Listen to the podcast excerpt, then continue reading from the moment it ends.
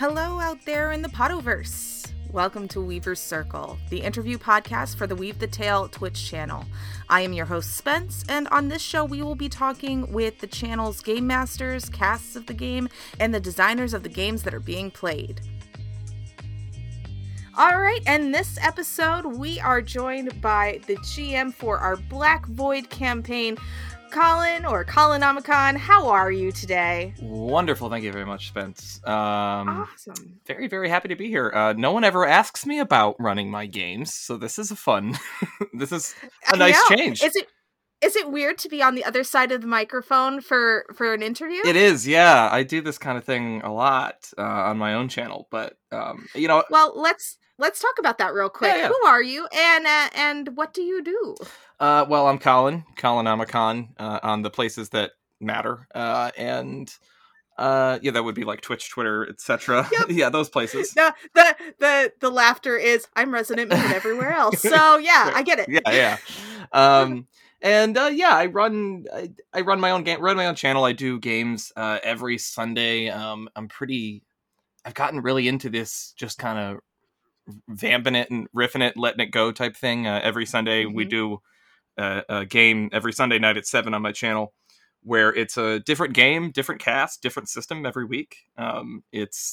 So I have to learn a new freaking system every week. Wow. So we've had coming up on 14 episodes of that. So it's been 14 different systems. Yeah. It's exhausting. That's intense, dude. Yeah. But you know what I've learned is that you just have to be good enough at faking it. Like when you, yeah, it's true. When you, what are the key components that you need to learn? Yeah. Okay, I learned those. I'm just gonna make it up from here. What's the core mechanic? Like, so then when I say like roll a blank check, I make sure I'm actually rolling like the correct dice with the right number of sides.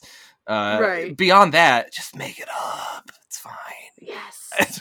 No one will know the difference.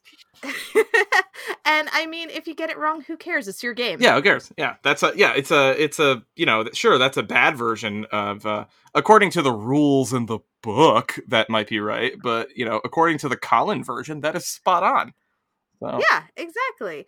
I mean, the whole point is to have fun telling a story. Yeah, right. Yeah, as long as you got that. Yeah, and as you alluded to too, I also do a lot of interviews. I interview game developers mostly these days. Every other Friday on my channel.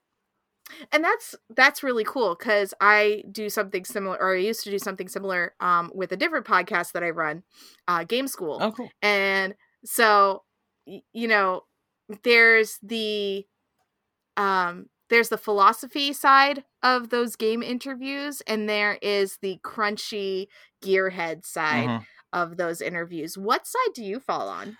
I mean, I got my... How about I tell you what I majored in college and then you guess? Okay. My degree in undergrad was a dual degree in creative writing and philosophy. So take a stab.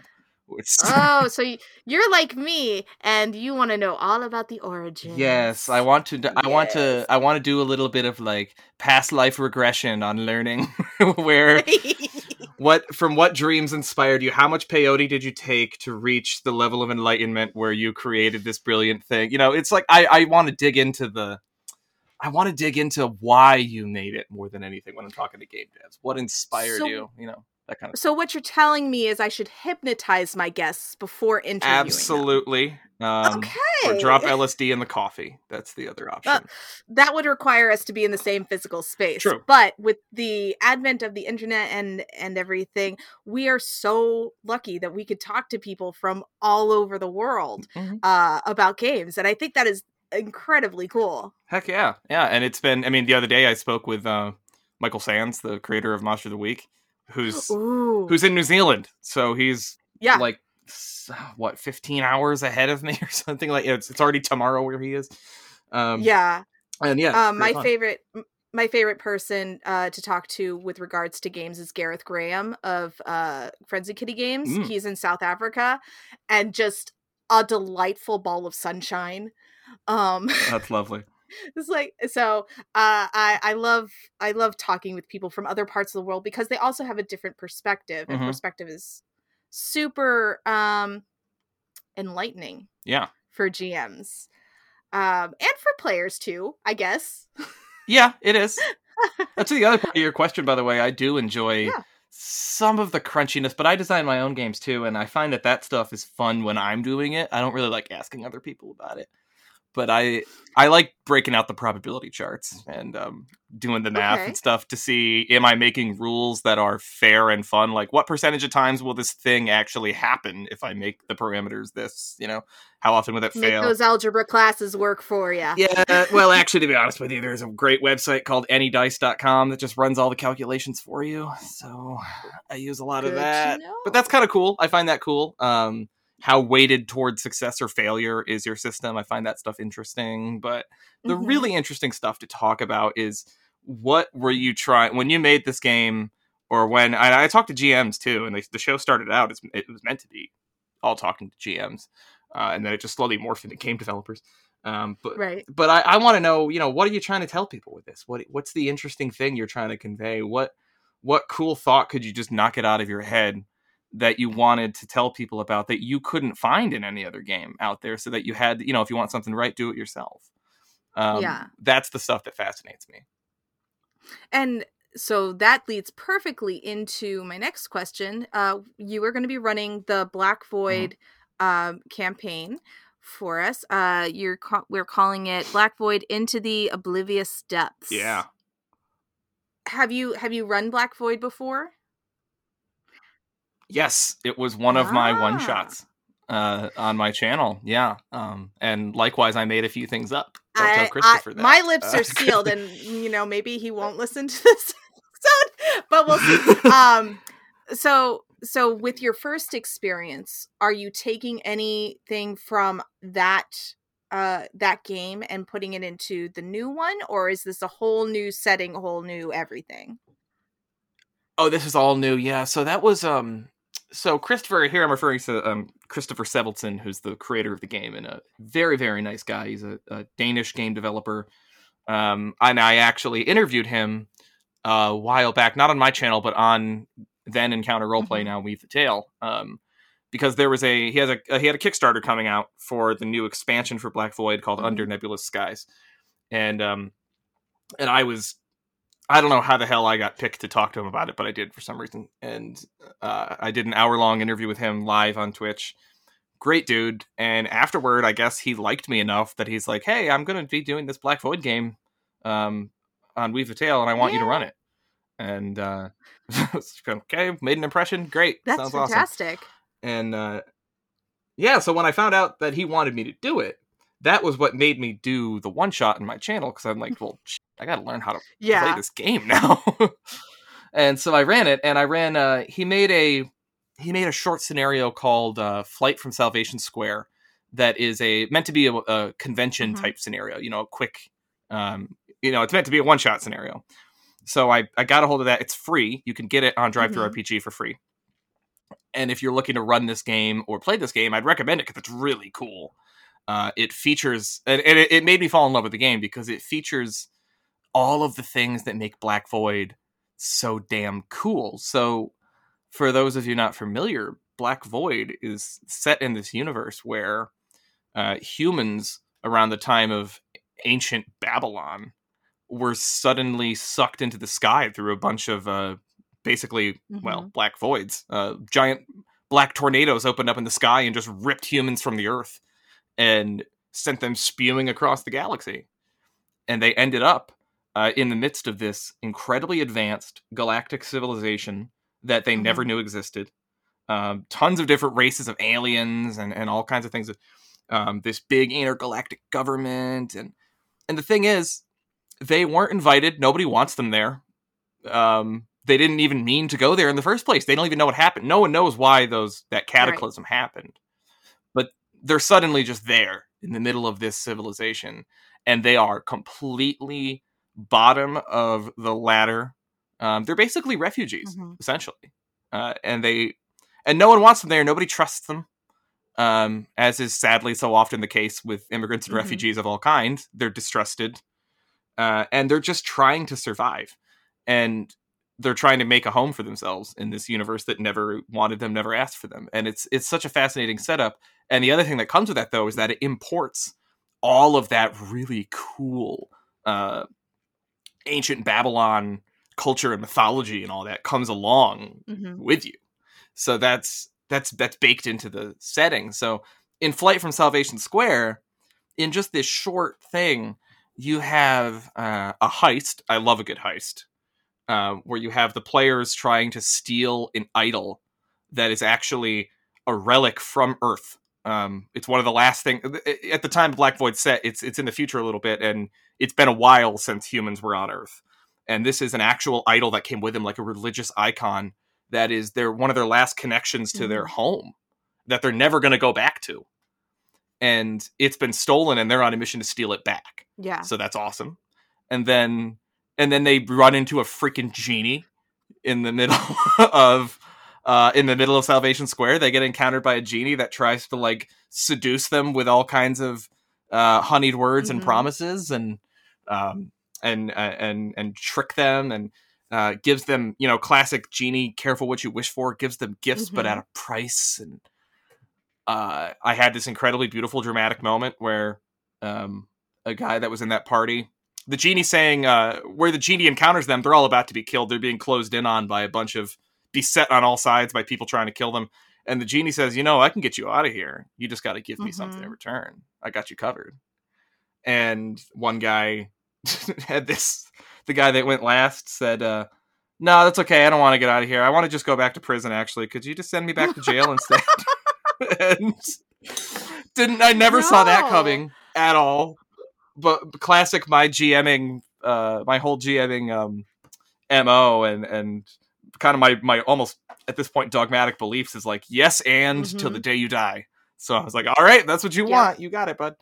And then there's this intense combat, and then there's a traitor in their midst, and it's just brilliant. And it had all of these things that made me realize this game is going to be so damn cool because it's built for all of these kind of things, that kind of intrigue and combat and heists and these strong themes of these incredibly strong themes of humanity trying to find a place in the universe, and these and trying to hold on to their culture. And that's just all, it's so beautiful. And so as soon as I was offered to do this game, I knew it would, absolutely, I've got to do it.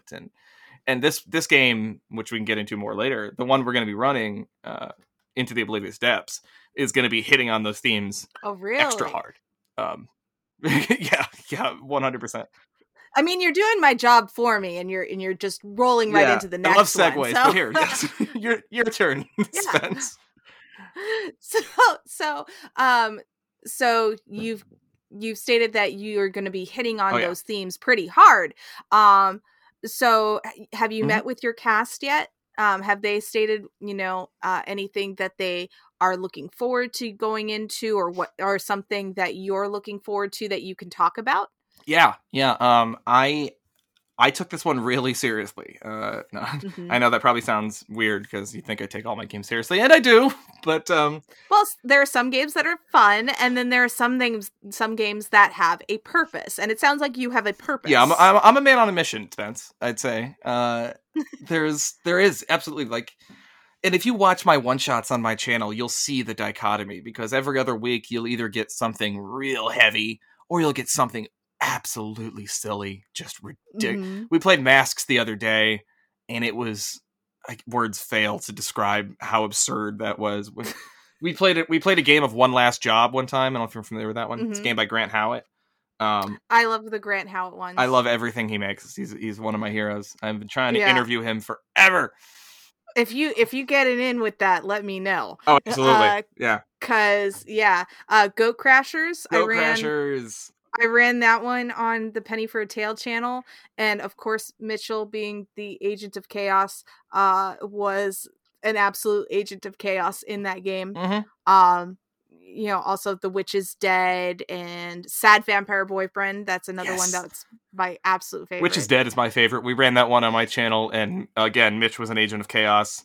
I had everyone roll to determine what kind of cute animal they were. And then after they did, we took a short break. And while I was in the 10 minutes we were off the air, I came back and everyone was in cosplay, including Mitch, who wore a little yellow raincoat like Georgie Denborough from It. and put little whiskers on himself because he was like a crazed rat. That's awesome. Who was on a mission to slaughter the witch hunter as some kind of like... He played it like a really depressed anarchist revolutionary would be the way I would describe it. So Jean Valjean, okay, got it. Yes, very kind of Jean Valjean. Anyway, I'm off topic. No, I love this. I get typecasted in any game where I am not the GM of Grant Howitt's, where I am always the sexy distraction. What? How does this happen? How does this keep happening to you? I don't know, but like I played... the first time I played The Witch is Dead, I was an owl that my power was the ability to distract. Nice. And so my friends were all like, yeah, because this owl looks like they're wearing a corset. I'm like, okay. Then we played the one where you're a bunch of crows and you're stealing the jewels from the Tower of London. Yeah. I can't remember the name of that one. And I was the prettiest jaybird that had to cause a distraction. And what did I do? I recruited the angry swans to attack the guards at the tower. Oh, nice. Because I was like, they're coming for your eggs. Oh, you're tired of being the queen's possessions, you swans. I know. So, no, okay. It's perfect. One-page RPGs are my jam. Oh, 100%. Yes. You got to come hang out on my channel, Spence. I mean, we got to do this. You, me, and Anna, we're going to have lots of conversations about one-page RPGs because, yeah. These are my favorites. Yeah, and Grant, no one makes better ones than Grant. They're absolutely wonderful. Well, I'll tell you, because my series of one-page RPGs is coming out starting next week. Say what? Oh, you know. Is this already recorded, Spence? It's already recorded. I did a series of workshops with a bunch of GM friends of mine, and we each came up with a one-page RPG. Oh. And so they're going to be coming out once a month starting this month. I'm so excited. Oh, my God. No, I'm stoked to hear that. Slightly sad that you already recorded it, because now I want to play in it too. Over it. Well, I mean, season two. We didn't play them. We just wrote them. Oh, well, if you want a home to run some crazy, ridiculous RPGs, listen, we'll talk. We'll talk more to come. Chat, more chat.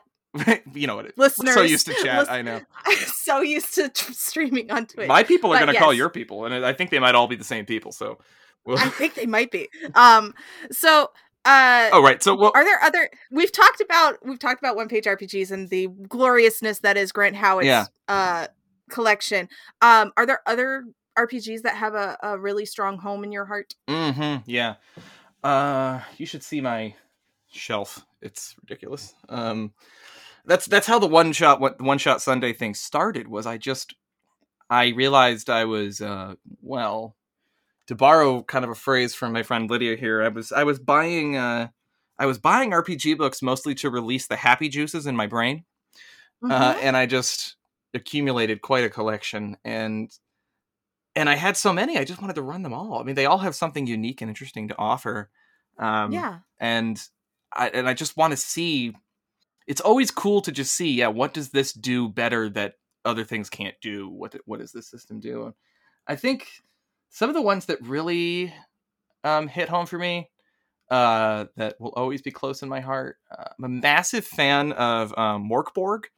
I don't know if you're familiar with that one. Not familiar with it, but I recognize the name. It's so metal. It's so absolutely metal. And I love that one because it's a labor of love. You can tell the people that made it were definitely really big fans of like black metal and doom metal. And... Yeah, and the book is designed in such a way that it looks like a fanzine. It really has this incredible artwork that looks like something you would get down, you'd pick up a free copy of, off of at the local like punk record and tape shop. And it's so earnest in its execution that I really appreciate how much love clearly went into making that game. And it's fun.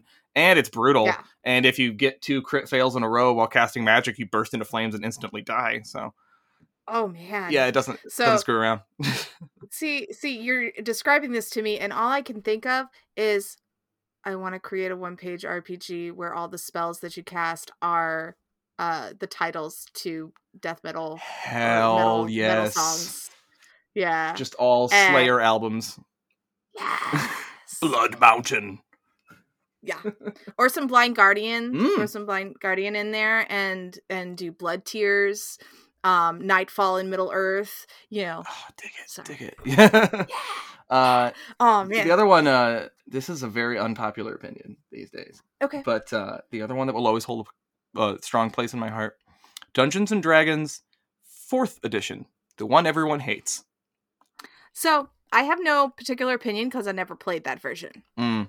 So tell me why you like it. Because it was my first. If I'm honest, it's nostalgia. Okay. It's probably nostalgia. It also does spellcasting way better than 5th edition. Don't at me. It's I won't. The spell slot system in 5th edition is confusing as hell, and it simplified the hell out of it in 4th edition. But it was the one that really got me absorbed into this weird world, and it was my first. I just found the other day, and I may run this. I was digging through boxes at my parents' house, and I found a shoebox that had an old notebook in it that had the first dungeon I ever made when I was 14 or 15 years old. Actually hand-drawn in pencil on graph paper. Yeah. And probably done during math class or something. Totally. Yeah, absolutely. 100%. During some time I was not paying attention in high school. And I want to run that dungeon. It probably wasn't good, but I'm sure. I feel like I've learned a few narrative tricks since then that I could make it entertaining if I really lean into it. But do you think you could run an entire scenario based on your nostalgia of 4th edition or your nostalgia of anything, really? I think so, yeah. And that's, there's been a few things along the way I've listened to that I give some credit to, like a big one being all the work of that Brennan Lee Mulligan has done with Dimension 20, which is wonderful, which opened my eyes to the fact that a system like Dungeons and Dragons even can be, there comes a point when you're putting a square peg in a round hole and you should just try a different system, but that a system can be as flexible as you want to make it. And he ran the first season of Dimension 20 was using D&D 5th edition, but it was like a John Hughes high school drama, right? From the 1980s, and it works. It's running on, like you said, it's running on pure nostalgia. And it totally tracks. And I was so impressed by that. And I found since then that I like to take systems. This is actually something I'm working on. Maybe I'm like workshopping this in my brain, and I have been for a while, of purposely doing mismatched systems with games. So run a... Yeah, like I think we were calling it like Mismatch Monday to follow up after One Shot Sunday, but running. Let's do a spy thriller using Mörk Borg. It's 100% not made to do that at all. But why the hell not? Let's do a what was the really good one someone came up with? It was something like a soap opera romance. Using 4th edition. These are not... Oh, man. It's not... But that'd be super fun. And I think I loved kind of... I do enjoy kind of pushing a system till it almost breaks. So then... Yeah. And I won't be doing that in Black Void. I'm going to be pretty faithful in Black Void. Yeah. But I would love that. But anyway, all this to say, I run a lot of different systems and I run a lot of different types of narrative. I'm just as comfortable and I feel just at home being downright silly and ridiculous, and also being really heavy. The last game I ran on Weave the Tale last season was Achtung Cthulhu, which was one of the hardest games I ever ran because I've never had to have NPC Nazis in a game before. But this was World War II. It's a World War II setting. And I had to put a lot of thought into how to do these things respectfully, but still not sugarcoat the fact that these are Nazis, and make it impactful and make it work. And it was one of the biggest challenges I ever had as a GM, but in the end, I'm quite proud of how it turned out. But were you able to bring in things from that era that you particularly enjoyed to balance out that the mental labor of having to put Nazis and those terrible events in your game.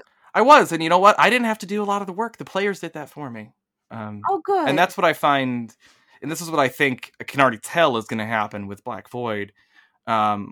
When they buy into the world and they buy, when the players, when that's one of the things I try to do as a GM up front is get them to buy into the world, make them interested in the world that they're inhabiting.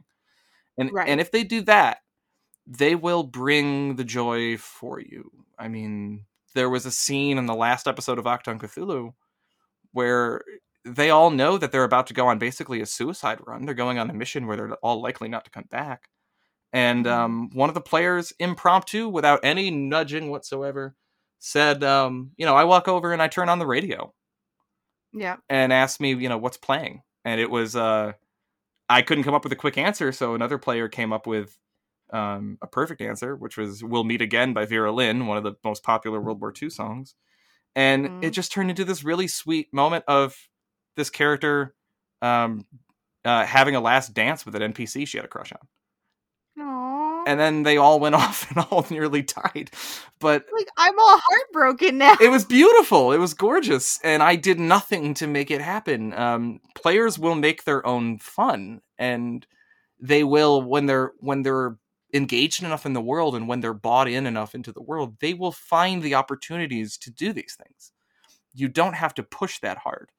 And I think that's something I've learned is I can be a little more hands-off. And if they want the drama, they will find it. And then all I have to do is occasionally give a prod in the right direction, give a little nudge, and they'll do it. But I can already tell. You asked before if I met with them. I've met with them twice. These players for Black Void. We've had two session zeros. One was kind of just an informal get to know you, and the other one was more hardcore character building and connection and relationship building. And they're already completely bought in. They've created some really interesting, compelling characters, and they already are looking at the connections between themselves and how they're going to play their dynamics. And I can tell I'm just going to be able to sit back and put my feet up for a good amount of the time, and they're going to run with it. It's going to be great. Cat wrangling at its best. Oh, yes. So, you are doing a whole heck of a lot, it sounds like. So where can people watch your amazing games and interviews and one-shots and such? Yeah, my channel. So that's twitch.tv/Colonomicon. Also on Twitter, you can find me at Colonomicon, where I post every time I go live. There's a link coming up, and I'll throw all that there. That's going to be... So we got a few things going on right now. Friday nights is every other Friday, is the GM Postmortem, which is my chat show, which originally was with GMs. Now it's mostly with game developers, but our next guest is going to be my friend Megan Cross, who is a GM and also a game developer. So nice. I just used her Session Zero game for my Session Zero. If you don't have it, get it. It's extremely helpful. It's a card game. Okay. It's a card game she made that's a bunch of random prompts for Session Zero to help people come up with new ideas for their characters. It's so helpful. Love it. Cool. She's my next guest. That's going to be on the 19th of February at 8 p.m. on my channel. And then One Shot Sunday is every other Sunday at 7. Oh, sorry, not every other. It's every Sunday at 7 p.m. We do a different game. This week, Valentine's Day special is Pokemon. There is a Pokemon fan-made TTRPG that I did not know about. But that's amazing. My friend Dracu is coming on and running that. And I have absolutely no idea what to expect, but I'm very much looking forward to it. I don't have my schedule in front of me, but I know this week we're going to be doing Quest. We're going to be playing later in the month, Quest RPG. We're actually going to be playing D&D 4th edition one of these days. There's a whole lot of it. It's something different every week. Just check it out. And then Black Void is going to be Wednesdays at 6 p.m. on Weave the Tale. It's going to be heavy. I just wanted to say thematically, because I mentioned it when leading into those themes, to give a very brief teaser. Like I said, they're humans tossed into a galaxy that doesn't want them there. Well, these four humans in our players, are setting off to find a new world for humans to settle. They are the tip of the spear. They're going out to find a new planet where humans can have a home. And it's going to be heavy. So without giving away too much, come check it out. Yeah, definitely. So thank you so much for joining me for this episode, and we will catch you all next time. Thank you to our guest for joining me for this episode of Weaver's Circle. Be sure to check out their social media links in the show notes and tune in live for their game. Weaver's Circle is mixed and produced by Spence of resonantmoon.com. Weaver's Circle is owned by Weave the Tale Gaming Channel and its parent company, Penny for a Tale LLC. You can reach out to the podcast and find out more about our games at pennyforatale.com. Music in our intro and outro is Fearless First by Kevin MacLeod, used with permission. Weaver's Circle is created under a Creative Commons Attribution, Non-Commercial, No Derivatives 4.0 international license. You can download it and share it, just don't change it or sell it. Remember, today is a good day to roll some dice. Thank you for listening.